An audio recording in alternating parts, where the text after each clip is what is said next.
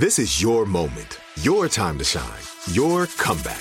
You're ready for the next step in your career and you want an education employers respect. So you're not just going back to school, you're coming back with Purdue Global. Backed by Purdue University, one of the nation's most respected public universities, Purdue Global is built for people who bring their life experience into the online classroom. Purdue Global, Purdue's online university for working adults. Start your comeback today at purdueglobal.edu. Welcome to Aaron Mahnke's Cabinet of Curiosities, a production of iHeartRadio and Grim and Mild. Our world is full of the unexplainable. And if history is an open book, all of these amazing tales are right there on display, just waiting for us to explore. Welcome to the Cabinet of Curiosities.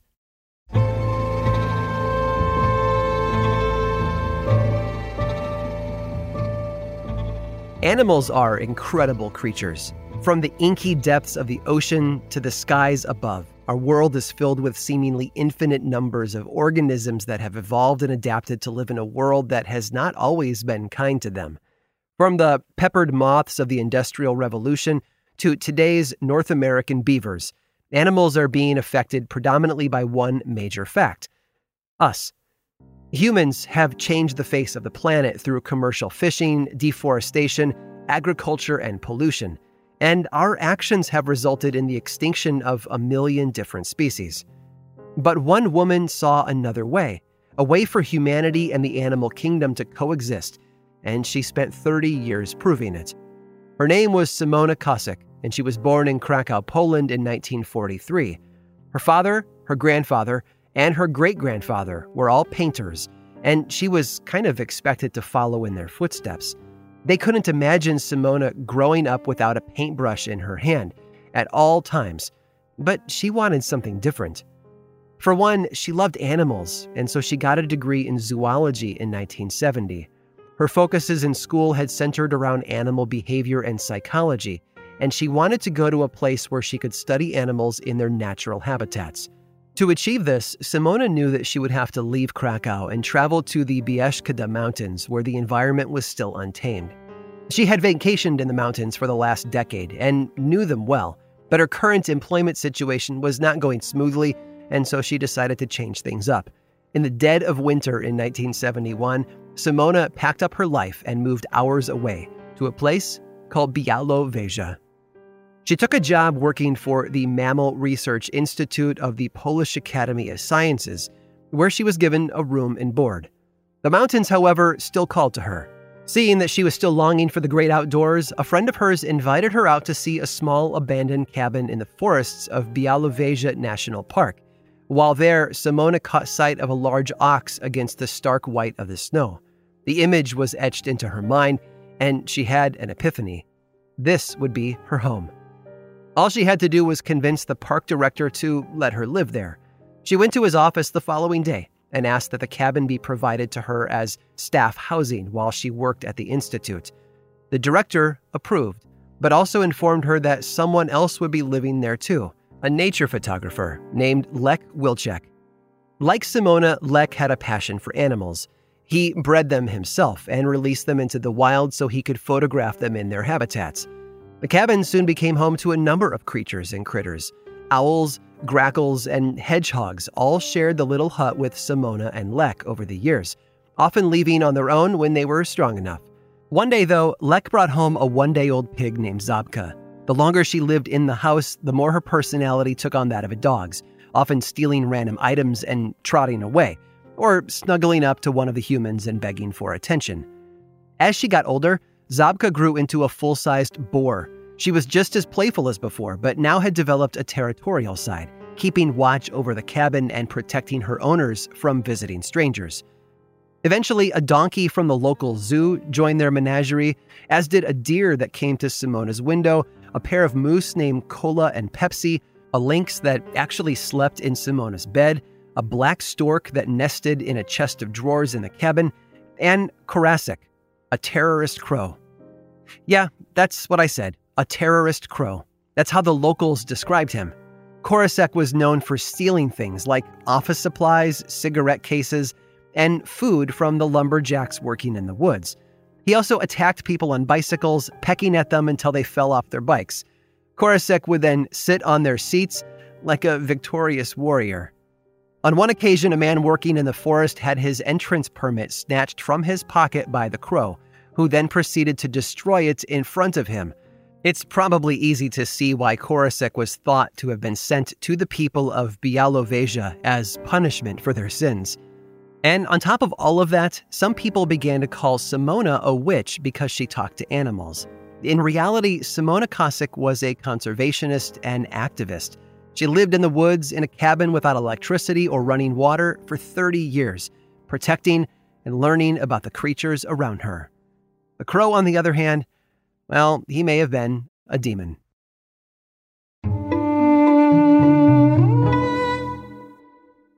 Are you ready to take charge of your health journey? Look no further than Trinity School of Natural Health. With their flexible online programs, you can receive the comprehensive education you need to care for your loved ones or step into the thriving field of natural health. Why choose Trinity? Because their programs offer more than just coursework. You'll interact with experienced instructors, connect with like minded peers, and even participate in optional live events to hone your skills. If you've ever thought about becoming a certified natural health professional, the CNHP program at Trinity School of Natural Health is the perfect certification course. You'll equip yourself with the knowledge and skills to make a real difference in the lives of others. Turn your passion for natural health into a rewarding career. Visit trinityschool.org today to learn more about the Certified Natural Health Professional Certification Program. Go to trinityschool.org. That's trinityschool.org. Trinity School of Natural Health. Transform your life, transform the world. This episode is sponsored by Intuit. Here's a story for you. Once upon a time, a young woman was haunted by the ghosts of bad financial decisions, with credit card debt and an empty savings account looming over her every day. But when she tried to ignore these ghosts, they only grew bigger and scarier, and these ghosts of her bad financial decisions were stopping her from living her best life. So she decided to face them head on and take control of her finances with help from Intuit. Intuit helps you face your financial fears with confidence through products like TurboTax, Credit Karma, QuickBooks, and MailChimp. Whether you're trying to manage your money or trying to run a business, Intuit gives you the confidence to take control of your finances so you can live your best life. Intuit is the financial platform that helps everyday people prosper. Intuit has helped 100 million people live their best financial lives. Visit intuit.com, I N T U I T.com to start living yours. Let's get into it.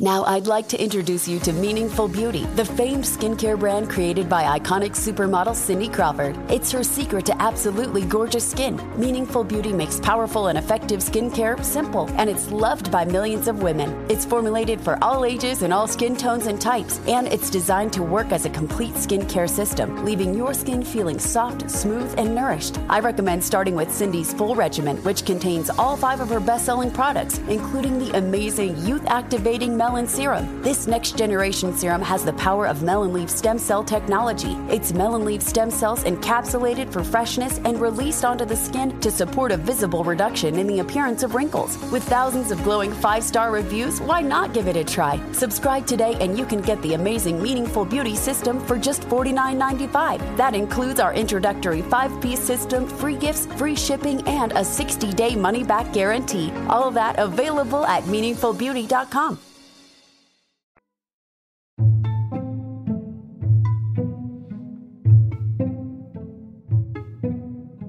Let's be honest language is a finicky thing. To truly convey what you're trying to say is something of a luxury. There is nothing quite like that sensation of finding the exact word you want to use, complete with all its connotations and nuances. But even if you find the perfect way to say something, that doesn't guarantee that whoever you said it to will hear it the way you intended. Such are the troubles of language. Regardless, in the quest to say something perfectly, one may feel compelled to consult dictionary pages for the listed word, the only word that could ever do, like an itch in the brain that only the right word will scratch. The problem is, not all words appear in the dictionary, at least, maybe not the right dictionary. That's part of the reason why, in 1746, a group of London booksellers contracted Samuel Johnson to write a complete dictionary of the English language. According to this group, all previous dictionaries just didn't do the trick. Johnson's dictionary would become the go to English language dictionary, making the rounds to the elites and the common folk alike. It was so comprehensive in its collection of words that it was the dictionary of choice for almost 200 years and only then being unseated by a more modern Oxford English dictionary. But remember what I said about not every word being found in the dictionary? Not even the most comprehensive dictionary of its time? What do you do then when no pages provide that word to scratch your brain's itch? Francis Grose may have the answer for you. Though he was not much of a library goer, Grose had a sharp mind and a voracious appetite, both for food and for knowledge intent on providing a, well, let's call it a companion to Johnson's apparently not comprehensive dictionary, Grose set out on a word and phrase finding mission doing all the things that he already loved to do frequenting bars and seedy establishments by night, partaking in the amenities. Only this time he wasn't there just for pleasure, he was also there for work.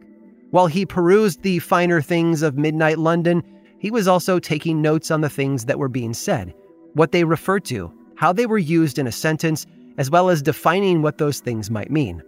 All written down on parchment scrawled across bar tops and tables. That's right.